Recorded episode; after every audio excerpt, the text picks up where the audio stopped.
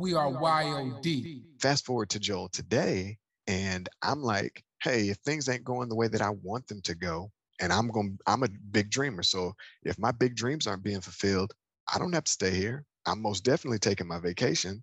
And if I'm not feeling good today, I'm just not feeling good. So I'm not coming in. So depending on where you are in terms of generation, your perspective on how to be a good employee may differ. Welcome to the Wild D podcast, where our primary goal is to keep you informed and to be your central point of contact for what's happening around us. And anytime we get a chance, we like to give you something to think about. So if you're new to the show, we cover a wide range of topics from society to sobriety, from the culture to the vultures, and that's just the tip of the iceberg. In today's discussion, we talk about drinking the Kool Aid, being a company man, playing the game, and being the sellout. And we got real with this one. We talk about how it may have showed up for us. But before we get into it, do me a favor. Make sure you never miss an episode by clicking the subscribe button. This podcast is made by listeners just like you. So thank you for your support, your feedback, and ratings. Now, let's get into it. Welcome, welcome, welcome. I'm excited. This is a new day. I, I got some outside time. I got some sun rays. I, I, guess I'm black enough, but I'm going to keep on going with this tan. But anyway, outside of that, I just wanted to kick off the conversation uh, by actually officially welcoming Joel to the podcast. Everybody, please, please give Joel a round of applause. Let me hear a roar from the group. Thank you, man. Thank you. I was gonna say, I thought you was gonna say something. I, thought you was gonna say, yeah, man. You know how how when you get caught up in the moment, and, and it's just it's such a big moment, and you're just taking all the energy in from the people. I was just taking the energy. But hey, I'm excited. I'm excited, man. And um, you know, like I said, I've been outside. I've been trying to give my moments of clarity, um, enjoying who I am, but also enjoying nature. I feel like that's when I'm at my best, when I'm able to really take that in. And with that, it actually brought me to a thought because I've been consuming a lot of water. I've been on my water kick, something close to like a gallon a day.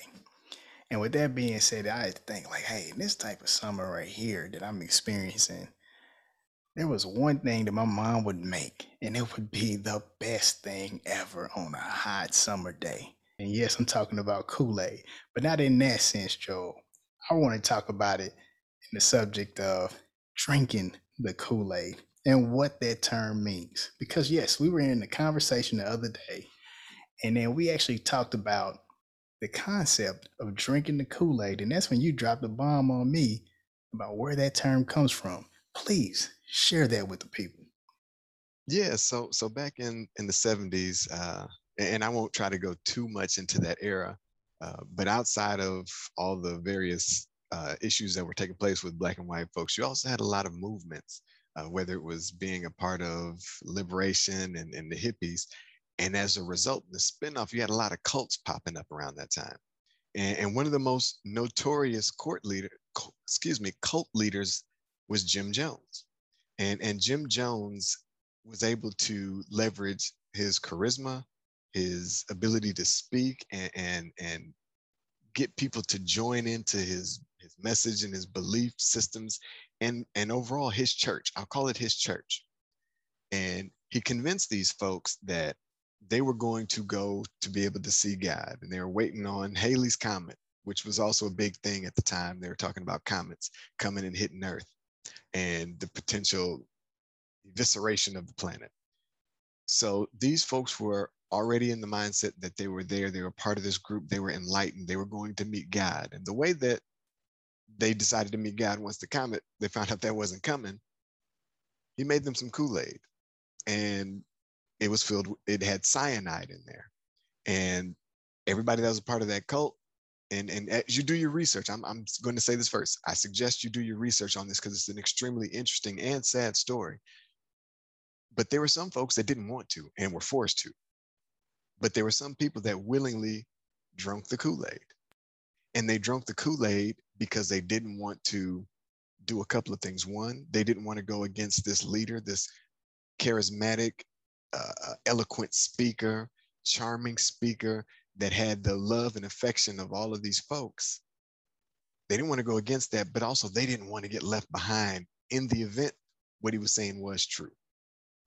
So that's just a little bit of the, a mini background on Jim Jones, what he started, uh, and clearly he was off of his rocker a little bit, um, but not so far off of his rocker that he wasn't capable of speaking and gaining the the, the ear uh, and the following and the admiration of a large group of folks. And it's a tough topic, man, because I've been hearing that term my whole life, at least my whole adult life in in work and whatever I'm doing and in belief of a system, right? So when I think about it from your perspective and, and just in having casual conversations with you, we talked about some of the most influential individuals, whether good or bad, in our past or in recent memory, right? And then yes. the thought process of drinking the Kool Aid, which I've never heard, even though I've heard the Jim Jones story, I never heard that term relating to the Jim Jones story, but I hear it in business all the time as far as individuals that are able to, I guess, be a part of the system or conform to the system or, or drinking the company Kool Aid is usually what I hear. And yes. it, unfortunately, now that I'm looking at it, I'm looking at it in a bad way um, because some people may actually go outside themselves and even to your point, may not even really want to drink the Kool Aid, but to be a part of this system or to be a part of this organization, to be a part of this group or cult, they end up falling in line and end up taking part in the uh, ritual of drinking the Kool Aid. So I, I, just wanted to look at that from, I guess, a bigger point of view and then drill down just a little bit. And if you could help me and also anybody that's listening, uh, like in your ways or in your views, where have you seen somebody go through the process of drinking the Kool-Aid? Like where does that show up in the everyday? Yeah. And, and I'll say this, and this is probably going to be one of the more, for me, one of the more important uh, portions of this conversation because it's dealing with my folks. One of the things you'll hear us often say is playing the game. And I akin playing the game to drinking the Kool-Aid because basically it's it's a form of and I'll, I'll say more about playing the game in a minute because I just want to make the, the comparison here real quick. When you think about conforming or becoming indoctrinated, we've been indoctrinated culturally to play the game because that's the only way we can find a way to get ahead. And there's so much validity to that statement and to that thought process. But we're talking about a corporate setting right now. So let's keep it right there. In a corporate setting, when I hear people of color say to me, you know, got to play the game. I look at how they move when they're in spaces where there ain't a whole lot of faces that look like theirs. And it is, it's the indoctrination, it's the drinking the Kool-Aid, whether it's the terminologies used, because every every corporate organization has their own vernacular. Every time you go to a different organization, they use different words or different terms or different phrases and it's stuff you may never have said but suddenly you find yourself saying it. And it's sometimes it's subtle. So it's it's again it reminds me of programming like with television. Suddenly you're not even realizing but next thing you know you're saying bye felicia. Why are you saying that? If it wasn't for the movie friday would you even say that? So we got to look at the subtleties and we also have to look at the going along to get along or the playing the game just to try to get a seat at the table. Now, what you do once you get that seat is a totally different conversation. But I like where we're going in terms of that indoctrination. And I like that word. I want to kind of stick with that for a minute because anytime we're talking about indoctrination, we're talking about becoming a part of something because if I don't, there's going to be a negative result. So I, I want to kind of tee that up to you to get your thoughts on that piece. But but that's immediately what I think of. So indoctrination. Um, it's a noun, everyone. Okay. And um, it means teaching or instruction, right? So the methods that were approved for indoctrination in divinity is an example of using it in a sentence. When I think about it, it's the process of teaching a person or a group to accept a set of beliefs uncritically. Keyword uncritically right? So yes. you're going to accept that and you're not going to criticize it. Now, that's exactly what drinking the Kool Aid is, right? I know that this probably isn't good for me, right? but I'm going to drink it even though I'm going to take what you say and I'm not going to question it at all. Yes. Wow. Yes. Wow. And, and you're saying that that shows up in your day to day or in our day to day as we try to navigate through uh, the world, whether it's Oh, uh, personal or professional, it shows up a lot.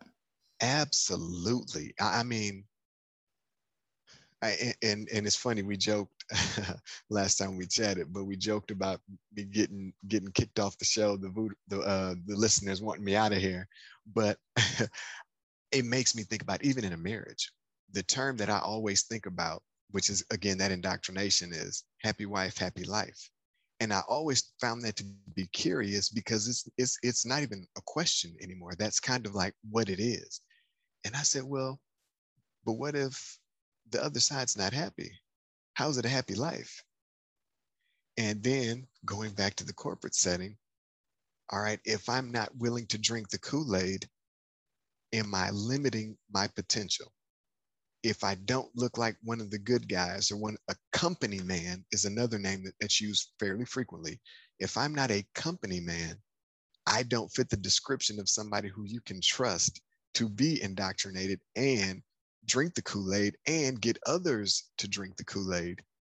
Am I limiting my mobility upwards within that organization? And if that's the case in the organization I'm a part of currently, is that the case for all organizations? How do you spot it? How do you get away from it? Can I be my authentic self and not drink the Kool-Aid? Well, I think, you know, this is so crazy and it's a good topic. I would venture out to say that there are individuals that fit a certain system, but don't have to be the company man or play the game. Everybody remembers that. I think it was called the Last Dance documentary, right? Uh, with the with the Bulls and their last championship run. Joel, Yeah, please let me know you know what I'm talking about. I do, but I did not watch it. What? Yeah, Oh not a fan of goodness. So, Michael Jordan. so I just know it. Joel I'm does not like anything out of Chicago. no, actually, that's not. I just don't like the Bulls because I'm a Pistons fan. Oh, well, you need to get this work. Let me go ahead and tell you about that. now, now, let me tell you about uh, the the Last Dance documentary. I mean, I, they actually gave the Pistons some shout outs there um, at, certain points. But I want to talk about one person that actually shares some Pistons blood, and it's Dennis Rodman, right? So, as I'm talking about Dennis Rodman, I'm talking about him, and I'm thinking about the Pistons team. This is the Detroit Bad Boys. And then he ends up going and plays for Gregg Pop. You know, Coach Pop. You know, he's he's an amazing coach, uh, great coach. And I wouldn't say that Dennis fit that system at all, but he Mm, had key attributes and qualities of a player that would strengthen up any team, right? Whether from a defensive perspective, a rebound perspective. And and I think that when you think about that, like how can you make that system work or refine that system for this type of talent in order to better the team's purpose? Same thing with the triangle offense. And if it's one thing you know about the Chicago Bulls and the Phil Jackson era, you know about the triangle offense, Of course. right? Okay. Yep. So please tell me how somebody that probably averaged less than double digits his whole career fits into something that's most noted as the triangle offense. Well, you want me to give my opinion, my perspective Please, on how? please, please do. Here's my here's my thought. See, there's this interesting concept in sports that sets sports apart from every other vertical that exists, in my opinion. And that is if we really want to win and we really want to be successful, then we have to tailor what it is that we have in front of us, optimize it to get the best results for all of us. When we're talking corporate America, that is not the same thought process companies will literally go out of business because there is a, a disdain for a certain group, so certain culture, certain whatever. They would rather struggle, suffer, not do business with than to make the right choices. In basketball, I mean, you think about it. Look at look at a team that's really really bad. I, I mentioned this before. I think about the Detroit Pistons' current status. They've had like 10 coaches in the last 15 years. So you're telling me by making all these changes, you're not really trying to build a culture. And it's not necessarily about drinking the Kool Aid, it's about building a culture of inclusiveness. So you talked about Pop and the Spurs. What else are they notorious for outside of consistently performing to a high level?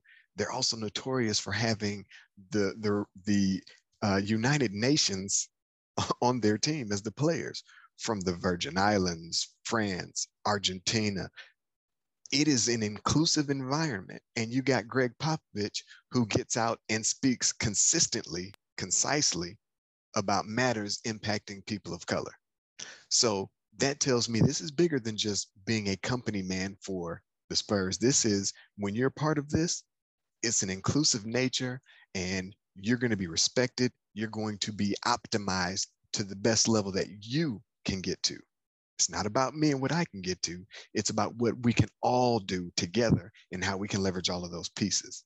So, again, for me, I, I look at sports and, and that's what I see. When you really want to win, there's no way you cannot leverage somebody to their to their utmost potential, or you're probably not going to be where you want to be. And I guess the reason why I'm bringing up sports, if I had to be honest, I'm looking at Rodman and check me if you need to, but I Okay. believe he was a second round player. Like he got drafted in the second round. Um, more so like a defensive specialist, hard nosed, hard worker. Um, actually, going back to uh, what's the guy with the fro? Give me my man with the fro. That, uh, Ben Wallace. Ben Big Wallace. Ben. Okay. All right. Same same type of player, right? But ends up being defensive player of the year. I believe Rodman was defensive player of the year as well. Correct me if I'm wrong on that one. But I'm looking Yes. at what they bring to the table, and that's playing at the highest level. Not not filling up the stat sheet as it relates to scoring, the other things and the intangibles that they're bringing. And then I think about the systems that they're in. And then you have to have some level of creativity or somebody that sees something that could be a missing piece in order to bring that piece to the puzzle. Yes, you cannot have a team full of Dennis Rodmans, right? Correct. But it, I see that as something that because Dennis Rodman was able to break that mold and let him be him, right, to the furthest extent, um, he was able to bring championships to a certain team. Um, even when he had his breakdowns, when he had to go to Vegas, and if you missed the series, then you missed that. All right, uh, but I think from that standpoint, I'm looking at basketball and I'm looking at sports. I'm looking at all of that at the highest level, right? You can Yep. play, but there are certain things that you can do, and a small mistake could mess up the whole team's vibe or the whole team's opportunity to win a championship. Absolutely. Absolutely. In work, for the everyday person, I believe like every day is a day for execution and it's a day to win a championship. There's not like a really big championship unless you're talking about closing deals, uh, big time deals. But from that standpoint, let me go ahead and call out another thing. Okay. Well, we talk about the indoctrination. We talk about drinking the Kool Aid or being a company man or playing the game. But then I've seen the culture change. What was once looked at as, hey, you don't have the look of a professional, to now you see more seasoned leaders wearing the tennis shoes to work, right? Or wearing the t shirts to work. Where if you showed up at any point in time, being a person of culture, right? Not, not a person of color. We're gonna change that. I like it. a person of culture. If you showed up anytime looking like that, uh, with you have your tattoos out or you have your special hair, uh, whatever that case may be, you may look be looked at as not a company fit. However, now we're in a situation where those same individuals that are running these organizations are doing more and more to have that look. Man, that's where it's a little confusing to me. I, do believe that there was one point in time where uh, people of culture, if you look like this, you cannot make it in in a corporate setting. However, you have some of the people at the top, most of the people at the top, in order to appeal to the uh, younger crowd or the uh, tech community. Now you see that they're 100% looking like the same individual that they said, hey, you know what? You don't have a place here based off of your level of professionalism. Yes. I'm a little confused Yes. on that. and, and you know, I'll say this real quick because I find it interesting. Those same folks that are in those seats that once told you you can't have tattoos, you can't have long hair, you have to come to work in a suit and tie every day, understand this critical element. If I want my business to continue, if I want to continue to thrive, I need to get the latest and the greatest talent. So that means I have to look like that talent. If I don't look like that, they're not going to feel like this is an inclusive environment. Now, once they get in here, we can entice them with maybe maybe pay flexibility you know millennials and, and gen gen zers or gen yeah gen zers were more so i want to be a part of a company where it can be flexible i want to make sure that i'm doing something that has an actual impact that's kind of some of the things they're looking for not necessarily just the salary if i want to get that talent that's changing the world today how do i do it I entice them by looking like them. Then once we get them in here, we still have a, a order of operations or SOPs, standard operating procedures that we use. You have to follow these. You can look this way, but in this setting, you need to do this. So there's still this, this blueprint for what you're supposed to do. But in order for me to get to the next level, I've got to find a way to entice you. So yes, it is confusing, but what happens with indoctrination a lot of times is like I said with programming, you don't even realize the subtle nuances of the situations you're in. And before you know it, yeah, you may be able to wear jeans and a t-shirt to work, but you're talking just like your boss and just like your boss's peers and just like everybody else in the organization. And you came in feeling like, well, I get to be Joel. I get to wear my hair like it is. I get to talk the way that I talk. I don't have to try to do these things but suddenly I'm no longer Joel and I don't even recognize it. Well, let me ask you this then. Um, do you still drink Kool-Aid or have you ever had Kool-Aid? I yes, I used to I used to smash Kool-Aid, but no, I don't okay. I don't drink juice at all. all right, so like I got to know what type of person I'm dealing with here. Okay. Okay. Okay. Yes. So so were you like the whole like pre-mixed you know, like the the type of uh, Kool Aid that it didn't really taste good if you just ate it by itself. You know what I'm talking about? Like you stick your finger in the pack, or, or were you having yeah. that, or were you doing like the the one that was full of sugar? I don't know if you go back to that one where you could just like stick your finger in it and then eat it out yeah. fresh out the pack. I'm messing so, with some people right now, but I'm taking it back. No, I like what you're doing, and it's funny because in, in, my community, that was the come up. So you had the early stages of Kool Aid, like you're talking about, that were really, really sugary. Then they had the new version, now supposed to be a little bit healthier, and you still had mm-hmm. to add your sugar to it. Mm-hmm. So we got we got rich, and you know, coming up, and, and my mom got a job at the plant, and we thought we was rich because we could afford the the Sadiddy Kool Aid. So I, I, was able to experience and really thought we had some money, man. We had no money. But uh yeah, you know, just that process. I I, I got to experience both.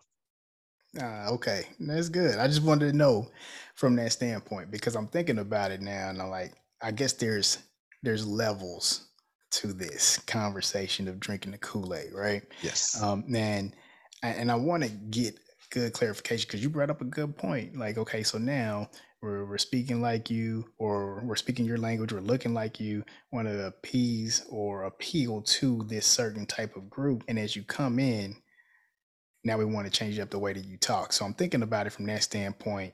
And like at what point in time is it drinking the kool-aid or playing the game or what we've heard way back and it's just being a sellout?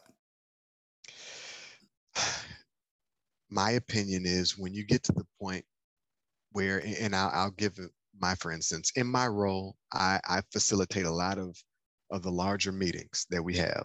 And in these larger meetings, I'm predominantly the only man of color. I've seen more women of, and when I say of color, I'm being more general to the, the diaspora, the full spectrum of color. But very rarely do I see black folks in these meetings. And I can only think of two black men in the in the hundred or hundred plus meetings that I facilitated, maybe two black men that I can remember specifically, which means that I'm always going to be the one standing out.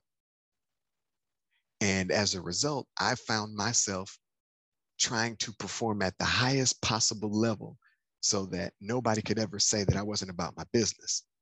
Now, I'm toeing the line right there in my perspective. I'm toeing the line because it's less about how qualified I am and it's about putting on a show so people can say or believe or think that I'm really, really good at my job as opposed to me knowing it because I've been doing it for so long. Where I think you cross that line is when you can't even look in the mirror and, and say to yourself, man, I, I, I don't feel comfortable doing this. I need to let folks know that I'm uncomfortable and that I'm the only black folk, black person in these rooms. And we need to address this diversity and inclusion. If I'm not able to even have that conversation with myself, I'm toeing the line to getting closer and closer to that sellout, especially when I get in there and I'm smiling ear to ear and I'm saying all the jokes and speaking the speak and doing all of that. And that I don't feel comfortable doing it, but I feel like I have to. I think that's when you've crossed that line. I mean, you bring up some really good points, but I also look at it as it's a situational thing or a timing yes. thing and a generational thing. So going back to what you were saying, like when you were a child, right? You you felt like you were rich when you were able to upgrade in levels of Kool-Aid, right?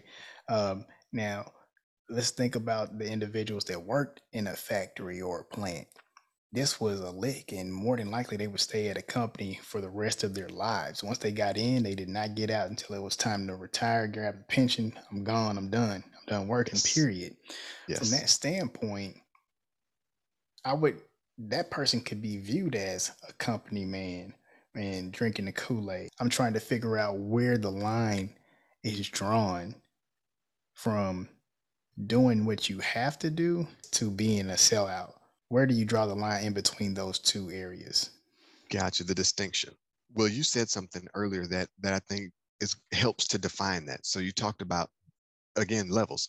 So depending on the era that you come from in terms of your working history, that that'll tell a lot because my mom, my grandmother, they were still a part of that mindset and generation where you don't take vacations, you come in every day, you do your job, you keep your head down, you don't say anything.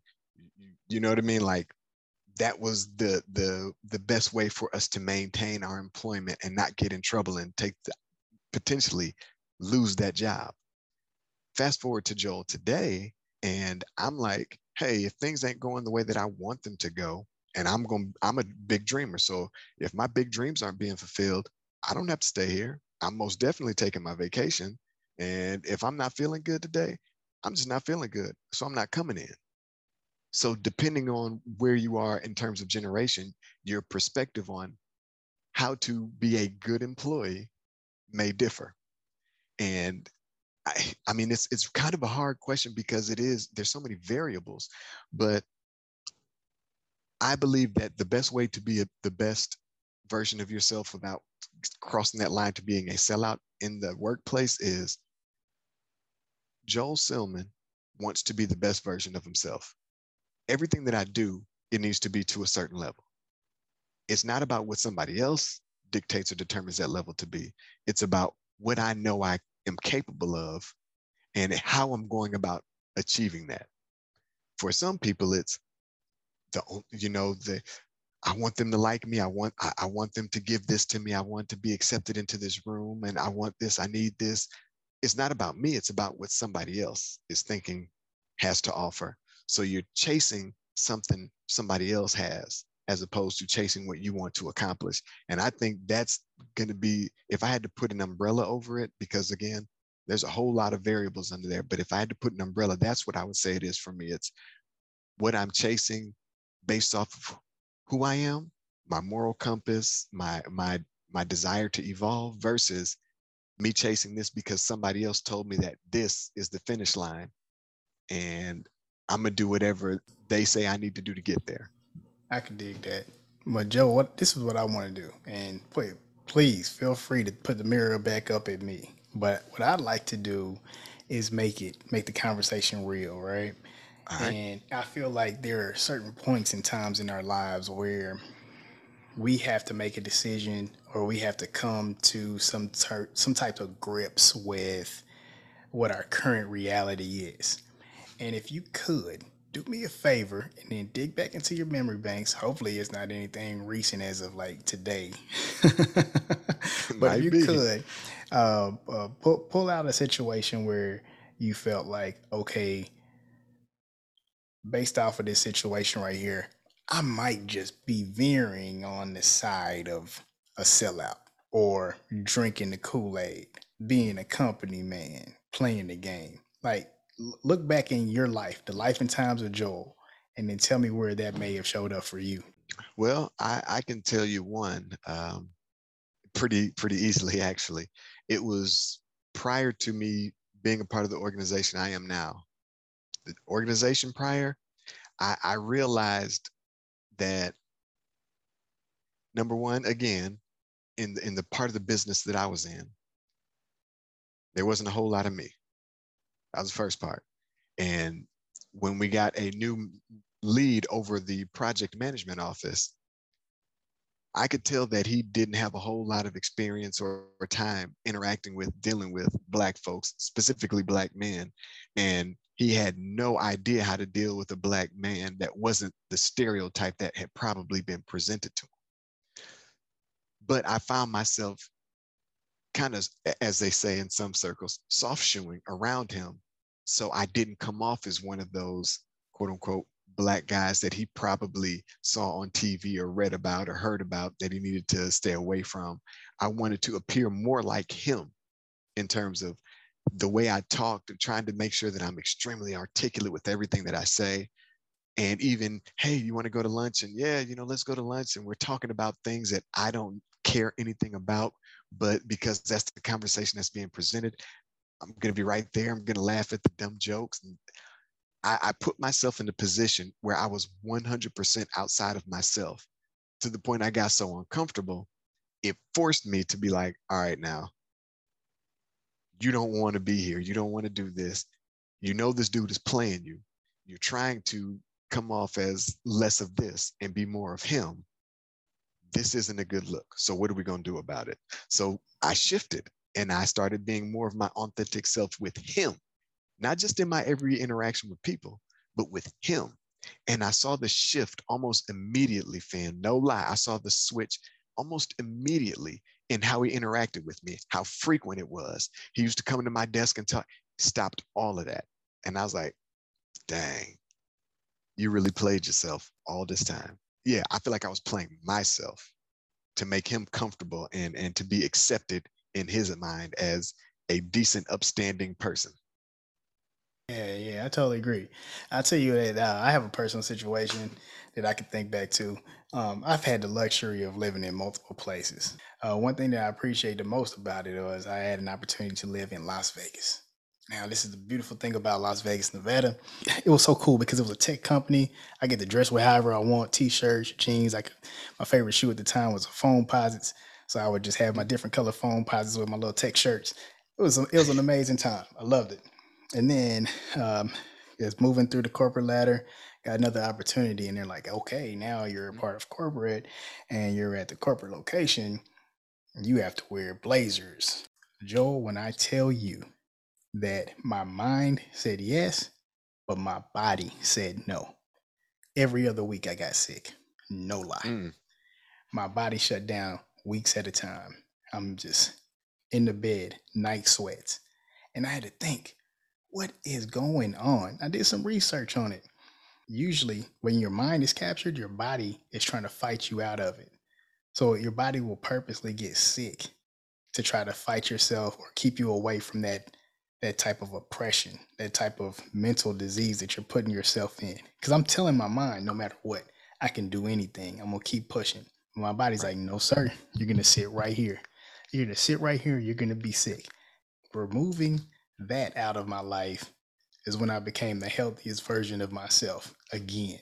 Hey, your mind can drink as much Kool Aid as you want, but your body's gonna let you know and your body keeps the score, which is a great book, by the way. If you haven't heard of it, it's called The Body Keeps the Score. And um, uh, I suggest everybody read it. Maybe I'll just link it in the in the show notes if anybody's interested in that. But that's my personal story. That is interesting, and and I like that too because if we're honest, the best tasting Kool-Aid is probably the least healthy for us. But I just felt yeah. like that story was was um, actually timing when when you think about timely when you think about your story and and how you had to try to like I guess play you said play yourself, but my thought process is you know my body was keeping the score. My mind was like, hey, you can keep going, you can push through anything, but there's one thing about knowing freedom or knowing uh, what you're worth, knowing your independence. And once your mind knows that, yeah, your mind can you can switch your mind to anything just because of neuroplasticity. However, your body will keep the score. And my body did. And I had to heal all of that in order to bounce back. Wow. That is crazy. You, you know, it's funny though, because where you're going, brother, you are so right on time. If you think about what we chase and why we chase it. So the majority of time we're drinking the Kool-Aid or becoming indoctrinated into a company culture comes into play, it's always, well, not, I'm not gonna say always, because some banal. If you never heard that, means some, but not all. So some banal. Generally, we are chasing something that somebody else designated as the goalpost. And I talk about the American dream all the time. The American dream wasn't built for everyone the American dream is beneficial to the ones that are still able to benefit from it right now. So what we need to do is we need to stop the American dream thought process and come with the my dream.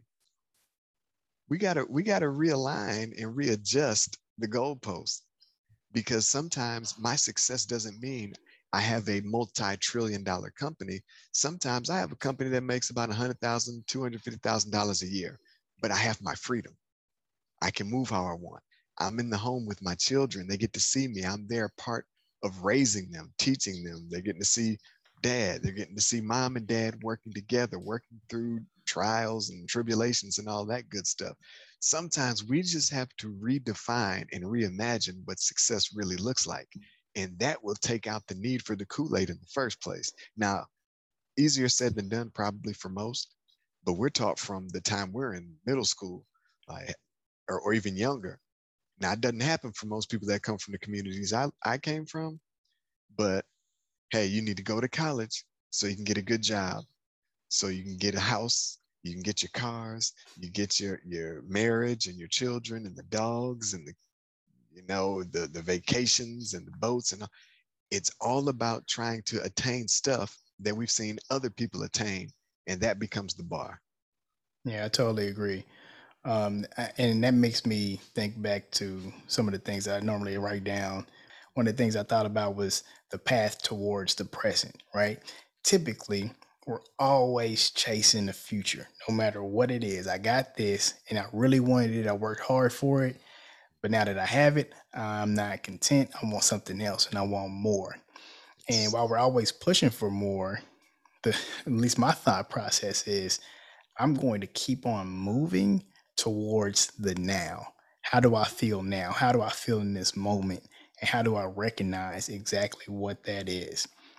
That that's important for me because I want to get to the point where I'm forever repeating pleasures and ignoring pains. That means I'm not really focused on the bad things that's happening. I'm thinking about the good things that are happening because I'm staying in the now. I'm always pushing towards how am I feeling in this current moment and enjoying that? Just to your point, multi billion, multi trillion dollar company or financial freedom. My kids see me, my kids enjoy me, they, I get to watch them grow up. Some of the great things that I really enjoyed over the past year, even though every parent would say, I cannot agree with that. yeah. I would say I really enjoy watching my kids grow up. Um, and my son, uh, losing all his baby fat during the time of uh, you know like actually he was he was a little baby and now he's he, he, lost all the fat in his cheeks and he's showing his abs so um, that's a that was a main amazing journey over the past year and to be able to see that and watch that and be a part of it more so not yeah. just watch it and recognize it but be a part of that is an amazing thing something i'll never be able to get back And I'm happy that I was able to have that moment and not lose that moment, you know, chasing somebody else's dream. Yes, absolutely. Could you imagine if you look back and you couldn't remember, like, oh my goodness, when did you, when did you get abs? I don't, when did this happen? Because you were working on projects, right? Just online doing work every day, every because you know once we started doing the whole work from home thing for a lot of folks, the hours of operation changed unintentionally. You wouldn't even be thinking about it. Next thing you know, it's five, six, seven, eight o'clock at night, and you're still doing e- emailing this person, you know, making sure that this is completed, making sure that you've done all your got all your deliverables. It changed the game for us. So we had to recalibrate. And, and I believe I, am going to say this, and I, I trust that you've done this too. But I recalibrated and got back to the point where I said, you know what? I don't have to wake up as early. So I'm going to start specifically at this time. And I'm going to end specifically at this time. And every day at this time, I'm going to work out. And then I'm a shower. And then I'm going to eat. And however long that process takes in the day is just how long it takes. But what I'm not going to do is on the back end be up five, six, seven, eight o'clock every night, just trying to make up so people think I'm working. I had to change or or realign, reassess that goalpost. Where where's the end zone? How do I get there? Is it for you or is it for me? And once I did that, I felt so so much better. You heard of uh, Maxine Waters, Congresswoman yes. Maxine Waters? Yes. All right. So um, when when you said what you just said, for some reason that thought just came in my head. Such a beautiful woman at 82 years old. You know, shout out to her. It's an amazing age to still be doing what she's doing. But I just remember that clip of her like slamming that gavel down, man, and saying, "Reclaiming my time." You know what I'm right. talking about? Okay, all right. That's what that's what I just thought about with you and your story. But absolutely, man. I wake up, I get straight to it though. I wake, up I'm a, I got to work out in the morning because I can make excuses throughout the day. So I got to do it as soon as my brain's not on. Uh, gotcha. That's the first thing I do. I get up and I just work out. Whatever it is, I just get it in um, and it I feel like I'm stronger, I'm better throughout the day. I'm mentally tough. I actually collected a, a small win for the day, no matter what I'm about to face. I already knocked out something in the win column before any losses try to approach, and then um, just try to use that uh, compound effect based off of collecting that small win. But I think that that's an awesome thing. Hey, um, another thing that I thought about too just to tie in that point that you said about the American dream, there was a post that I made a long time ago before my social media social media hiatus. Okay. I used to want the American dream, and then I realized it wasn't my dream. Right? I've never really wanted any of the things that's associated with the American dream because, you know, I, I just that just wasn't my experience. And sometimes when you think about that thought process, tying in the idea of that Kool Aid, if that is your dream, then you're enjoying life. But typically, when we come to this road where we're like, what am I doing? There has to be some point in time where you ask yourself that question What am I doing? Are you on the path towards the present and the now to understand how you got to this moment and how you're going to move beyond this moment? Or have you been just watching somebody else and say, you know what, I'm going to do what they're doing? And then at the end of the day, you're not satisfied with where you are because you've been chasing what somebody else wants, not what you want. Heavy, brother. That's heavy. and so real. And I, I, I dare to say, I've been very, very guilty of that. And, and I've had to check myself. Um, the, the goal for me, like I, I know I talk about that you know taking those introspective looks and, and being extremely thoughtful and intentional with who I intend to be tomorrow versus today, you know, just that 1% better every day. It's kind of the way I try to live. Man, I, I remember when my wife and I got together, I tried, I used to try to convince her all the time that being a homeowner was not a good thing because you never truly own it. And it was a game. It was, you know, it was a system that was taking advantage of you and they they still get you to pay these taxes every year. Somebody owns the land, you don't know. All that. Not great talking points, but it was a fear because I never thought that I would be capable of home ownership. Because again, from my limited experiences growing up and from the unfortunate circumstances I had growing up, you know, achieving certain things financially was never in the picture for me. Now, through tons and tons and tons of growth, we are now homeowners. And I had to check myself. And because I remember one day I was like, man, I like this house, I would like it if we just had like one more bedroom or maybe maybe a bonus room like this or something. I was trying to I was trying to legitimize my uh, my lack of appreciation for how far I had come. So when you talk about celebrating the successes, I was not truly celebrating every little success. I do it now, but I wasn't then. And and I even sometimes still I look at the house and be like, dang, somebody coming from out of town, they're gonna take my TV room, you know, just kind of complaining about stuff that's completely insignificant. And in the grand scheme, the blessings that I've received to this point are amazing. And I wasn't appreciating it. And you get into these corporate environments and you're trying to push and push and push to go up the food chain because you want more money to get more stuff. And, and that's where I'm trying to be really careful right now. I don't, I'm not, I have no intentions of drinking the, the company Kool-Aid and being a company man. I have no intentions, but I also need to check myself to ensure I don't put myself in a position where I have to drink the Kool-Aid to keep up a lifestyle to maintain my lifestyle, if you get what I'm saying. If it's more money, more capital, so you can do other things, then I totally agree with you because that's what you have to do. Please believe it. While I talked about Dennis Rodman and we talked about how he probably didn't fit in certain systems, he did bring something to the table that made him a viable candidate to be a part of that team. Yes. And once he was a part of that team, he did his job. And and once he realized that wasn't what he wanted to do, he got the hell out, right? I think that that part is important and that that doesn't even it doesn't even need to be said at this point. But just know why you're doing what you're doing because I'd hate to be in that position or for us to put ourselves in that position where we continually ask ourselves, what am I doing? Yes. Right. And that comes from drinking the Kool Aid. And we know, just like drinking that sweet, sugary drink, after a while, it just doesn't taste the same. Mm. After a while, it's going to hurt the body. And like I said before, the body keeps the score. Man, this is this is a heavy one. Um, it, it's making me do a lot of soul searching, even in some of my pursuits currently. So, to your point, I think discovering your purpose, and I'm gonna share this little nugget. Often I don't share my nuggets because I, I maintain them for my presentations, but I'll share this.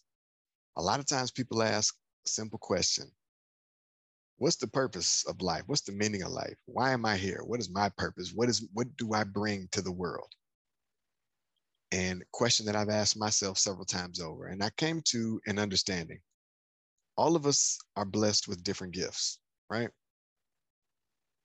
When your gift can be combined with serving somebody else, that's your purpose.